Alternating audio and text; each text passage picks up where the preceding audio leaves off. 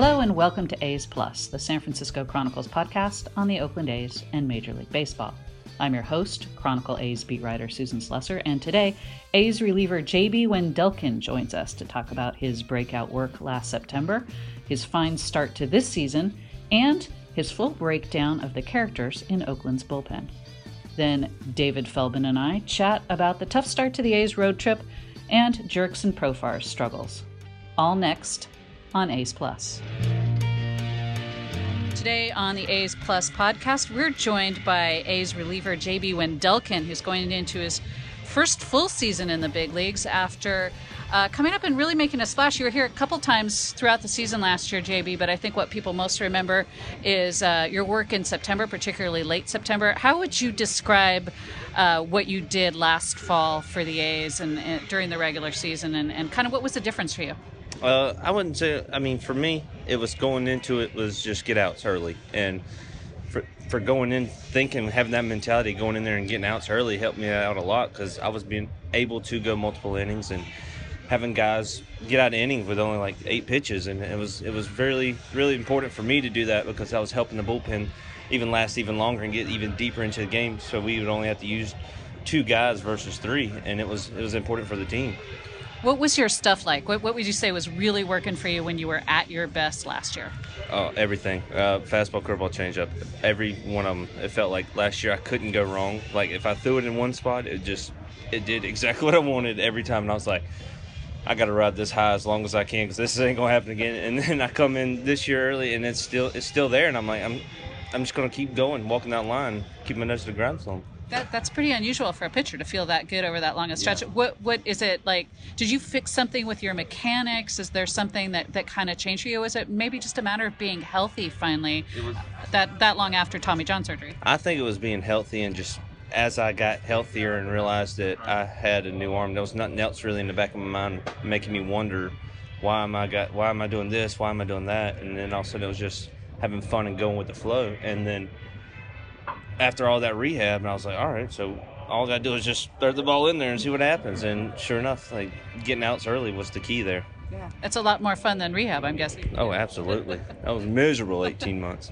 Yeah, so you had Tommy John surgery in 2016, and you missed the entire 2017 season. I remember at one point you had kind of a setback for a couple of months. The bone on the very tip of my elbow I had like hyperextended my elbow pitching, and it had caused a stress fracture. Oh, geez. And it was like it would be like a normal break, like 6 weeks, 8 weeks kind of thing. And they said just take time off and come back. And as that time period was coming up, and I was supposed to face batters and instruct, it kind of ran into our Thanksgiving, Christmas break. So then they were like, just go home, relax, and then come back, and we'll just restart for spring. In some ways, maybe was that a good thing? Because that gives the graft in your elbow more time to get strong, which I think they're starting to realize more and more. That's really important, maybe to take a little extra time. I mean, that could have been it. Absolutely. Because, I mean, I literally went home and just ate my feelings. Because I was not messing around that all season. I was like, this is my last time, like, being home for a while. I was like, I'm going to make the best of it. But, hey, you might be on something, or they might be on something. They very well could be just a little extra, little downtime versus just everyday kind of just getting the, because I mean, over time it's gonna stretch back out to your old school, just your normal throwing action, all muscle memory, and it all comes back eventually. So I mean, yeah, maybe a little time. How long did it take you last year before you started to kind of feel normal again and not think about it? After the first month, and when I started in Midland, I was all over the place. I was throwing hard, but I was all over the place. I'd walk the bases loaded and then punch out the side, and I was like, I don't know what's going on right now. And I was there for a month, and then May 10th I got called up to AAA and had one good outing and then one really bad one. Then after that I kind of logged it in from there, and I had a couple bad outings throughout the year, but I think I got comfortable in my own skin enough to where it was smooth sailing from there on out. Now, do you, as the course of last season's going on, do you look at kind of what's going on with somebody like Lou Trivino and see the kind of success he's having at the big league season, at the big league level, and say, like, hey, that could be me if I start to do things right? Oh, it very well could be. And Lou is an absolute freak of nature. There's no way around it. Him and Trinan, they defy the law of physics. Like, the stuff they do is ridiculous.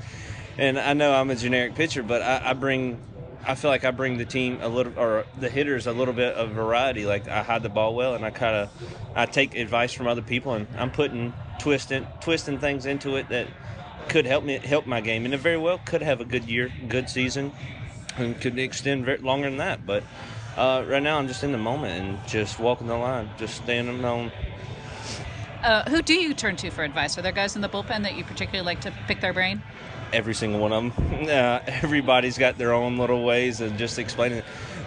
Talking to Lou is fun because Lou's going to give you – he can't give you a simple fix to something. He's got to give you a 30-minute in-depth thing. So it's fun to talk to Lou because he's going to give you every possible scenario that could go wrong.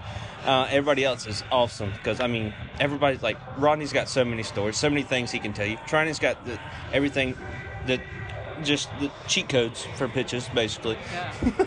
And then you got Liam, who's just hard-nosed all the time. Petite, who's just subtle and just loves to throw. Yeah. You got Bookter, who's just awesome. Wild card, lefty. Yeah, wild card. He's funny, right? Yeah, absolutely. Yeah. Soria, same way. Funny, yeah. Soria's low-key funny. Nobody knows that, but he stays quiet, and then when it's time, he locks in, he goes right after it. I mean, every one of these guys, they bring something to the table that is unique and can help. Any one of us can turn to the next one and help them out.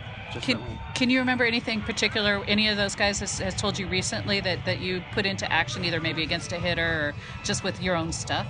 Well, like we always during BP, me, Lou, sometimes, I mean, everybody kind of in and out. We walk around a good bit, but for the most part, me and Lou kind of stand over there in the right center gap and we just talk.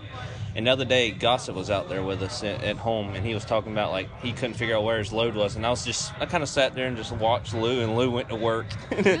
And he was just explaining, like, how he thought that people can generate power and how people, like, different little hitches and little things and, like, thinking, like, I don't know, so, like, I guess, like, let me think. Like some kind of point in that, though, it's like their key to like what they got to get to every time. And he was like pointing out, and then Gossett did a couple things, and he's like, "Oh my gosh," and he's like, "You're right." And all of a sudden they're like, and I was just like, I just watched that, and it's about how long it took me to explain that. Yeah. Just happened.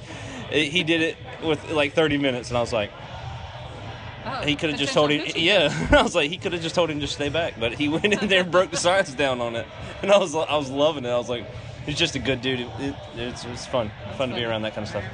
During the game, what do you guys tend to do in the bullpen? Is this I know that every bullpen kind of tends to be different, but what do you guys like to do? I mean, we're always watching the game. We're always picking brains about like certain pitches. Say if there's like an 0-2 count, like what pitch you throw here. I mean, normal bullpen talk, and then there's you got your lax times, but everybody's still kind of locked in, and it's just normal baseball talk. There ain't nothing really out the ordinary. Now, this week in Houston, you came in a kind of a key situation. You come in the second inning, obviously very early. Runners on base, you get out of it, wind up working 3 1/3 innings. What was that outing like for you? How did you kind of approach it? It obviously is very early. When did you start warming up? Is it kind of difficult to get going that early? You never think about coming that early because you have 110% faith in Fiers and any starting pitcher. And it wasn't his day. It didn't go his way. And for me, we knew like he gave up the runs, a couple of the runs, and he started walking base later. So I was like, maybe I should move around a little bit. And then, I mean, like 2 minutes later, I got the phone call. So you don't anticipate getting ready that early, but you always have to be ready. So we were ready. We were locked in. We got going and going in there and getting 3 innings to help the team out was huge in many aspects, but for me it was a victory for myself because I haven't been able to stretch my arm out as much as I would want to, and that was just showing them that I could stretch my arm out and still come back tomorrow if need me today. Yeah, that's, you know, amazing. What I mean? Well, you're very efficient. It was, I think, 41 pitches for 3 1/3. The early outs. Just got to throw it in the zone. They'll get themselves out. That's all you got to do is throw it in the zone early. That's very funny. Well, whatever works. Now, I remember you telling me recently that one of the keys for you was kind of figuring out that something funky had kind of gone on with your curveball. Yeah. And it was coming out a little bit more like a slider. Yeah. When did that happen? When did you kind of identify it? Spring, when everything was terrible. So nothing was really going right in spring for me. So then I turned back to my curveball and went and watched some videos because I noticed it was like more of like a slider. It was slurvy. It was coming across the zone more than less depth than I wanted.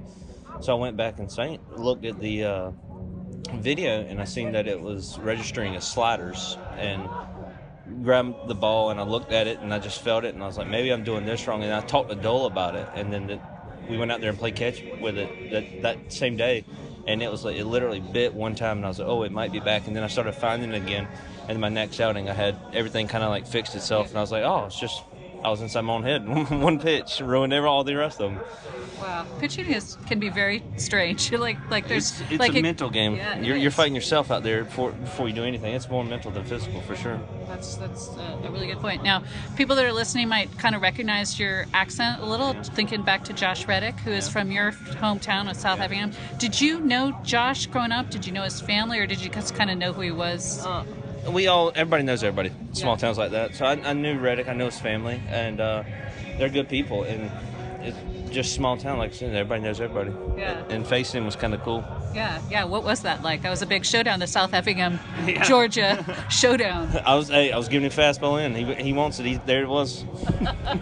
Did you guys talk before or after? No, I haven't spoke to him yet. No. Pretty funny.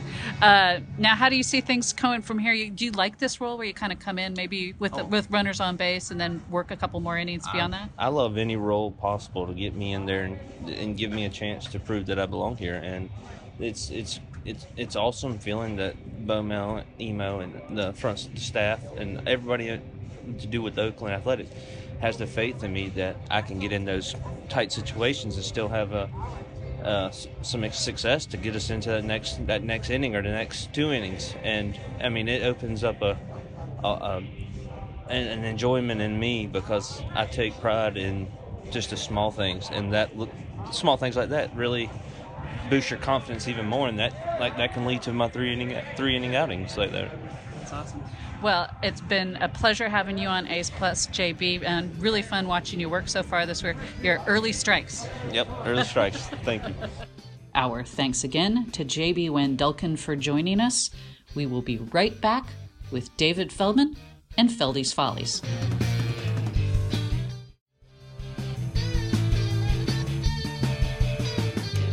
Today on A's Plus, we have the reinstatement of Feldy's Follies, our second of the season. Is that right, Feldy? If I lost track already after just two? Is this our our second one? Our first one was from Japan. Right, so it's the first domestic. First domestic Feldy's Follies. And I'm talking to you, as the A's have just gotten off to an 0-4 start on their first road trip of the season. So I wanted to check in and see what you make of what the A's are doing on the road versus at home. Now, of course, Japan was home games. I'm never quite sure how to throw those in, but if you throw in Japan as away from the Coliseum, the A's are 0-6 away from the Coliseum now. Yeah, that's not good.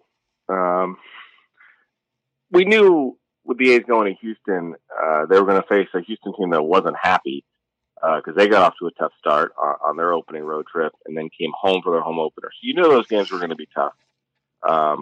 And I thought, in game one, which was a good pitch game, Frankie Montas kept the A's in it.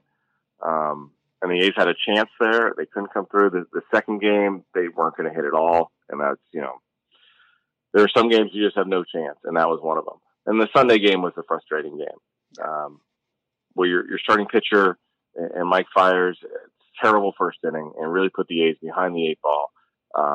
After you had a 2-0 lead, he gives up 5 runs, he throws a ton of pitches. He's not going to last long in the game anyway at this point.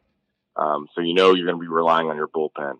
And the A's offense did a nice job of getting some big hits and getting them back in the game and giving them the lead late where the TNT boys, Trivino and Trinan, can do their things.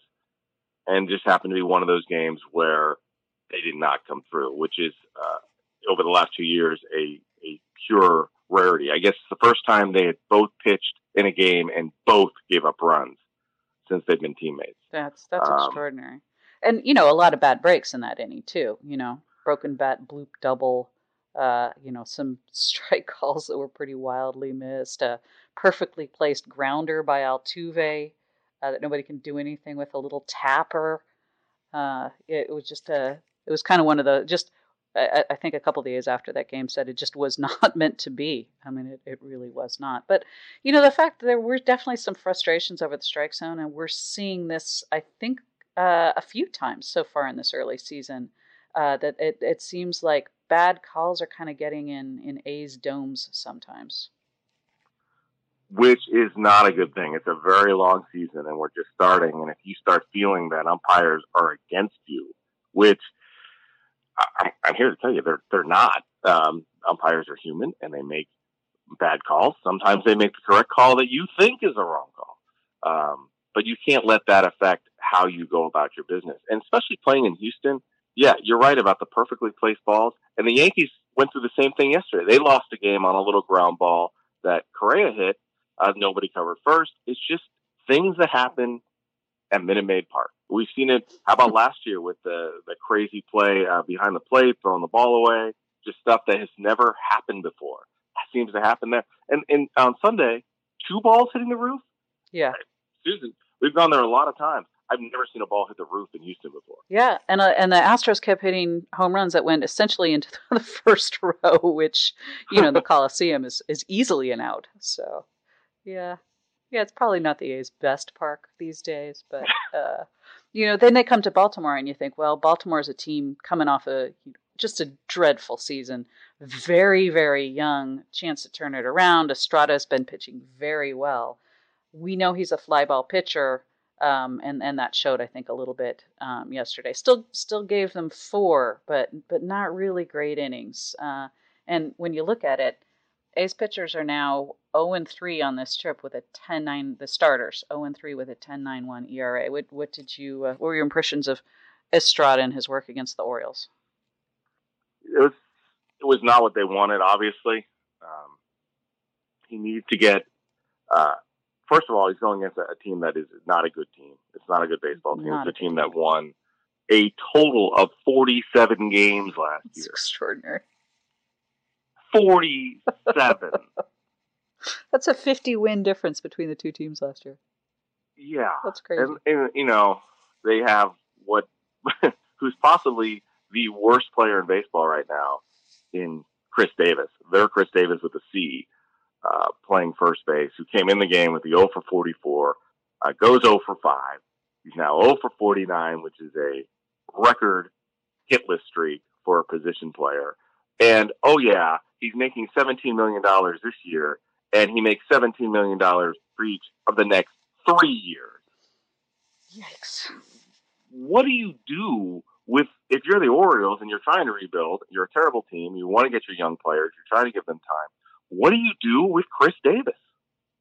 Yeah, so I thought at one point he might end that streak last night. He actually 3 of his outs were hit pretty hard, but you know that's baseball. That's how you wind up 0 for 49. Some of them are going to be hard hit outs.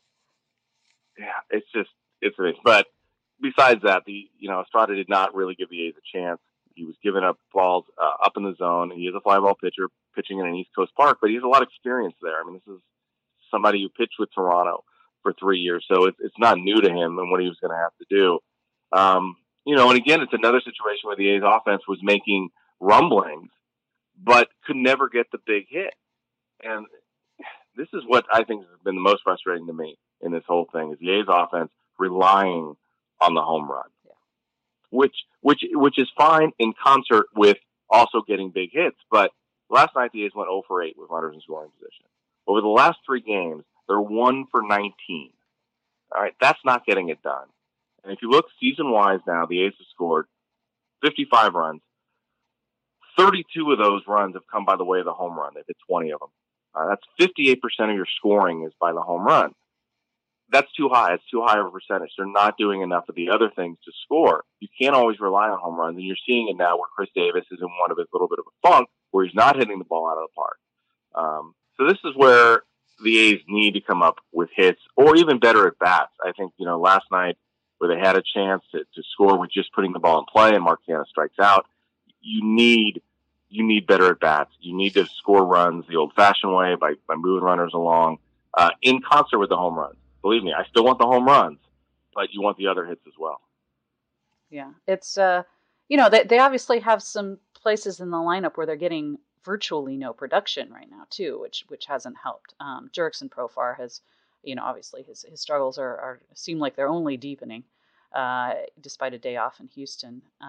Nick Hundley, when he's in the lineup, is giving them next to nothing. And, you know, everyone else seems like they've kind of been alternating a decent day with some really poor at-bats. There's just very little consistency.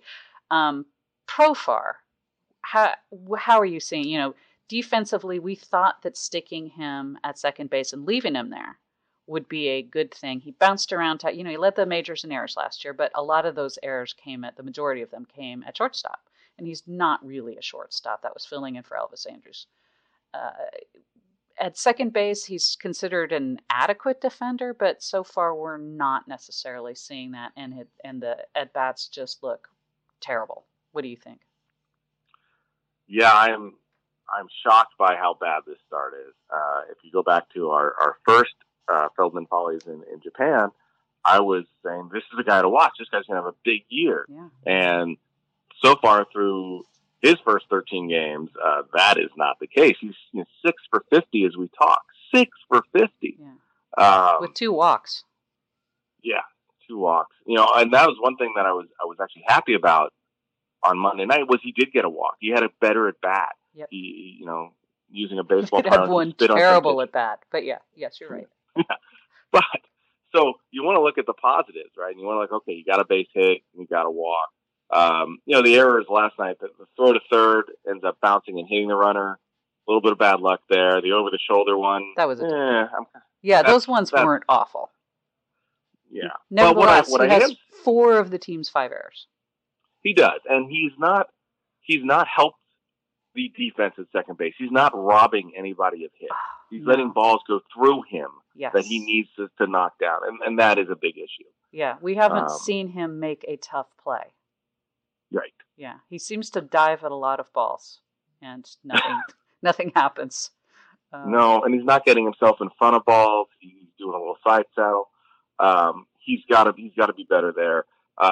You know, offensively, what you hate to see now, right, is he's going to come to the plate, he's going to look up the scoreboard, and he's going to see a 120 batting average. And we've seen this with a couple A's players in the past who've gotten off to slow starts. The rest of their season is chasing that batting average. Yeah. And that leads to bad at-bats. There's 2 examples I can bring you. Scott Brosius in 1997, who had a really good 1996 season, and he had over 396, gets off to a bad start in 97. And every time he comes to the ballpark, he looks up at the scoreboard and he sees he's hitting 180. And his whole approach was to just get that average up over 200. It was a terrible lost season for him. And Ben Grieve went through a little bit of the same thing his second season, too. So you don't want to see that with Profar. You need to see him take good at-bats. There's so much season left, right? He's only had 50 at-bats. He's going to get 500 at-bats. So what he does in these next 450 at-bats is going to tell the story, and you just hope that he gets back to what he was last year, where he was a very productive player. Well, I'm going to give you the names of some guys who came over new to the A's and also got off to terrible starts and then turned things around. Mark Kotze, Frank Thomas, Stephen Piscotty, all got off to terrible, terrible starts, and sometimes that happens when a guy comes over to a new team. And certainly when we look back at those seasons, we think like, wow, those were really good seasons. So, you know, it could be done. And this is much earlier than, you know, those guys were all struggling well into May. So he's got plenty of time to turn it around. He just doesn't really seem to show any signs of doing so. And the other day when we were talking to him about it, he said they're pitching him up and in and he keeps swinging at it. Well, Stop. Yeah. You know what you're doing. Do Stop it. He said, I need to let off. Doctor. Yes. It hurts when I do this. Yeah. Don't do that. Don't do that. Yeah. It seems... You know, Frank Thomas, that's a great point to bring up because it was when he returned to Chicago, that's when he got hot. Yeah. Right? He went back to his old home. So you're thinking Texas. Huh. I'm thinking Texas could be the place where Profar goes back. He gets it going. Just maybe. Well, you heard it here first, folks. Now, I know you wanted to talk a little bit about some of the guys who are getting off to good starts at Las Vegas, so maybe we can change the tenor of the conversation to something a little more positive. I know that Dustin Fowler's gotten off to a nice start. Well, what are you kind of looking at when you're looking at the Aviators roster right now? Yeah, it was, you know, the Aviators finally got underway last week, and they played 5 games. They're 4-1. And it's always fun to look at their lineup and who they're playing and how guys are doing. And Dustin Fowler is obviously red hot to start. He's hitting .522, 12 for 23, with 4 bombs and 2 doubles. So, and Dustin Fowler, you know, a really key part of the Sonny Gray trade, obviously missed the entire 2017 season with the knee injury. And then comes back last year. He's healthy, but you miss a whole season, it does affect you. Yeah.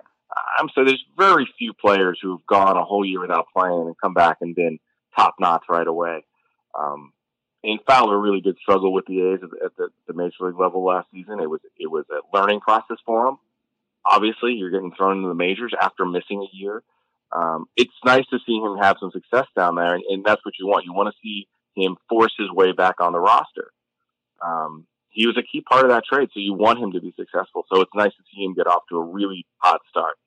The other player that's been off to a great start for them is a player the A's picked up in the minor league Rule 5 draft from the Yankees, a player by the name of Mark Payton. Mark Payton is 8 for 15 to start with 4 home runs and 2 doubles. And a lot of people didn't get to see Mark Payton this spring because of the shortened spring and the Japan trip. He only got 2 at-bats in major league games. And they hadn't even really started minor league games when the A's left. But another player that was picked up for depth, off to a hot start, maybe just somebody to keep your eye on as a possible, again, fill in as the season goes on.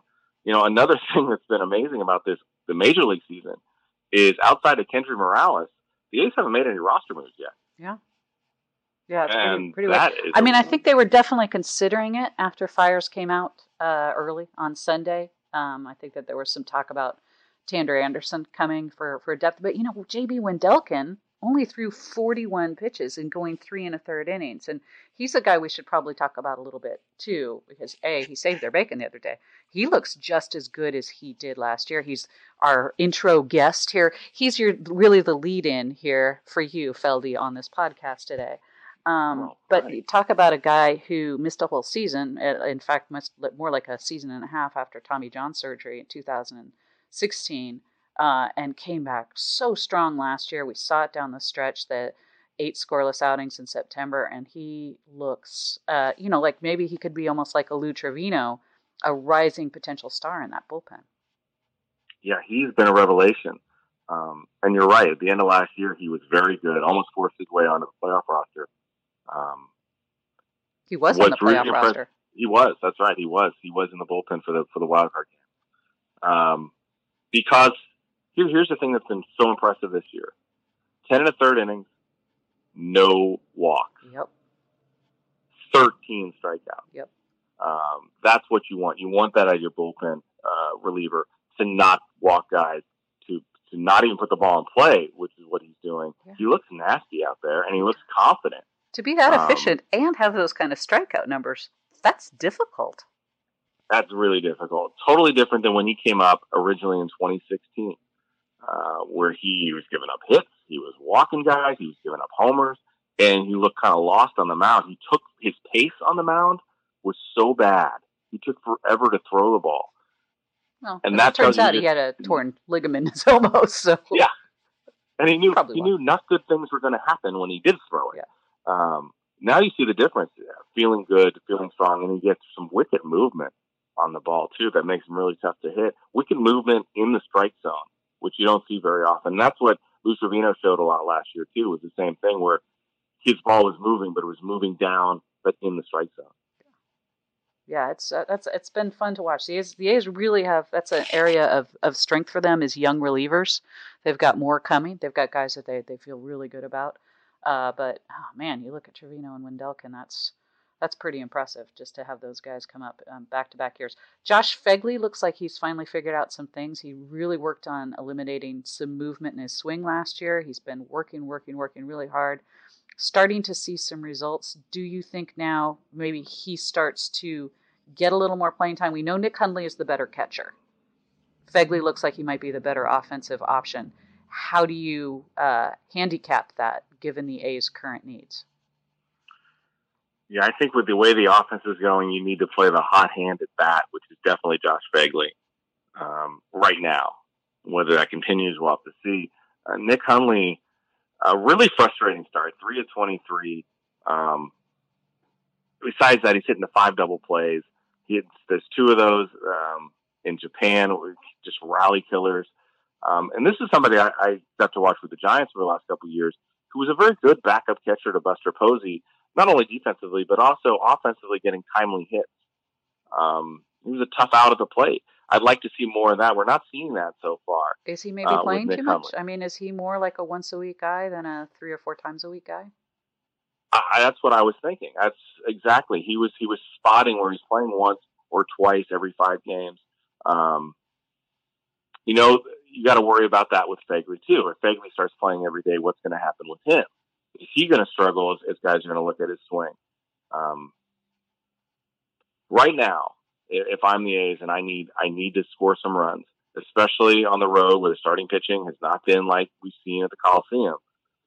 I want the better hitter in there, at least to start these games, to try and score runs. And that's playing the hot hand and playing Phegley. Yeah, I'm with you. Because Hundley's given him nothing. I mean, not only is he hitting 130, his on-base percentage is 130. I mean, yeah, that's just not acceptable, even for a number 9 hitter, even for a good catcher. I talked to him about it yesterday. He's working on some things in the cage. You know, Darren Bush is very good at identifying, you know, some keys to swings and helping guys get going. So he said yesterday he was really excited about what they've been doing. He thinks he's been off balance. He's been starting off in a setup a little too far back, and he's lunging at the ball. You got no chance as a hitter if you're doing that. So we'll see if that pays off, and that would certainly be nice for the A's if they could get anything from him offensively. But I think you're right. Right now they really need to go with Josh Phegley. What do you see coming up here at the little bit, you know, the end of this 18-game stretch, 18 in a row coming up? Next week, they finally get a day off and then another long homestand. I think it's really important for them on this end of this road trip here to beat teams they should be beating. Yes. You know, 3 more against Baltimore and 3 against Texas. You need to win these games. Now, here's something else everybody talks about. You know, every game in April it counts the same as a game in September, and that's true. But a loss in April, you have a lot more time to make up for than a loss in September. So even if the A's were to still struggle on this trip and be under 500 when they come home, it's not the end of the world. There's so much baseball to be played. But what you want to see is them start playing better and taking care of the teams they need to beat. It helps build the kind of the chemistry on the team. It also helps build this mindset that we are better than these teams, and you don't start doubting yourself. Baltimore, as we talked about, not a good team. Texas, this is a team that the A's are better than and they should beat. And you got to start winning road games. And winning on the road, which the A's did when they got really hot in the summer last year, is again that chemistry builder where you think you can go anywhere and beat anywhere. So it needs to start now for them. Trying to catch Houston's a really good baseball team. And to try and win the division with what the A's want to do, because you don't want to get stuck in that wild card anymore, you need to win every game that you're supposed to win because Houston's so tough. And then when you do get home and you have those 2 games against the Astros, you need to show them a little something and a little paybacks in order. Again, confidence-wise and building the season. Is it a make or break? Not at all. Not at all. But it's just building blocks, and that's what you want to start doing right now. Yeah, I think that all seems last year's team, they were so good at beating teams that were under 500, at or under 500. That was really a strength, and I think it's a must for any good team. It's pretty unusual to get 90-plus wins without doing so. David Feldman, as always, an absolute pleasure, and I'm sure we will be speaking to you again very soon. All right. Thank you, Susan. Official scorer David Feldman will appear regularly on A's Plus throughout the season. Our producer today was King Kaufman. Thanks so much for listening. A's Plus is part of the San Francisco Chronicle Podcast Network. Audrey Cooper is the editor-in-chief. If you like this show, please subscribe, tell a friend, or give us a review. Follow me on Twitter @SusanSlusser, or you can email me at slusser@sfchronicle.com. Support A's Plus and a lot of great journalism with a subscription to the San Francisco Chronicle. There are print and digital editions. Find out more at sfchronicle.com/subscribe.